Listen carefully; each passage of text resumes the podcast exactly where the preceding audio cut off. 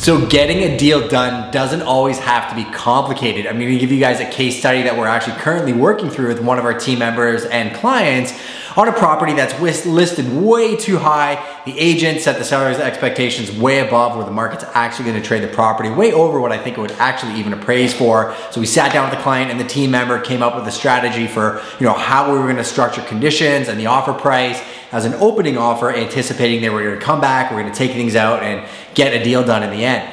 One thing we couldn't anticipate was the agent's reaction to the offer or the seller's reaction to the offer, and you got to be unemotional about it. So the seller initially didn't even want to sign it back. Um, we found out, you know, through attrition that the seller has quite a few properties. They don't really care. They don't really need the money, and I think the agent maybe got the listing just by giving them a crazy high price. Now, the discussion I had with the agent was a very simple one.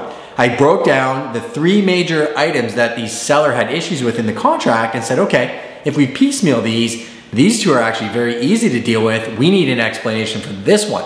He gave me a very concise explanation, and that changed the structure of how we're going to approach it the second time. And we're resubmitting another offer that's going to be more attractive to the seller because now we know what the seller wants. They may not actually get the price that they want on the sales side, and our buyers will get what they want at the end of the day. But instead of making the entire transaction so complex and make it seem like something that's never going to come together, sometimes simplifying issues that you have, you know, outwardly expressing them to the other agent and then dealing with them one at a time unemotionally can put them in a different mind frame and letting them know that at the end of the day, you are working for the deal and to get the deal done for your party and him for his party, you know, puts him in a place where there's no animosity. Versus if you just take an agent's initial reaction, which can sometimes be very negative, and let that put you in a negative state of mind, you could lose the deal altogether.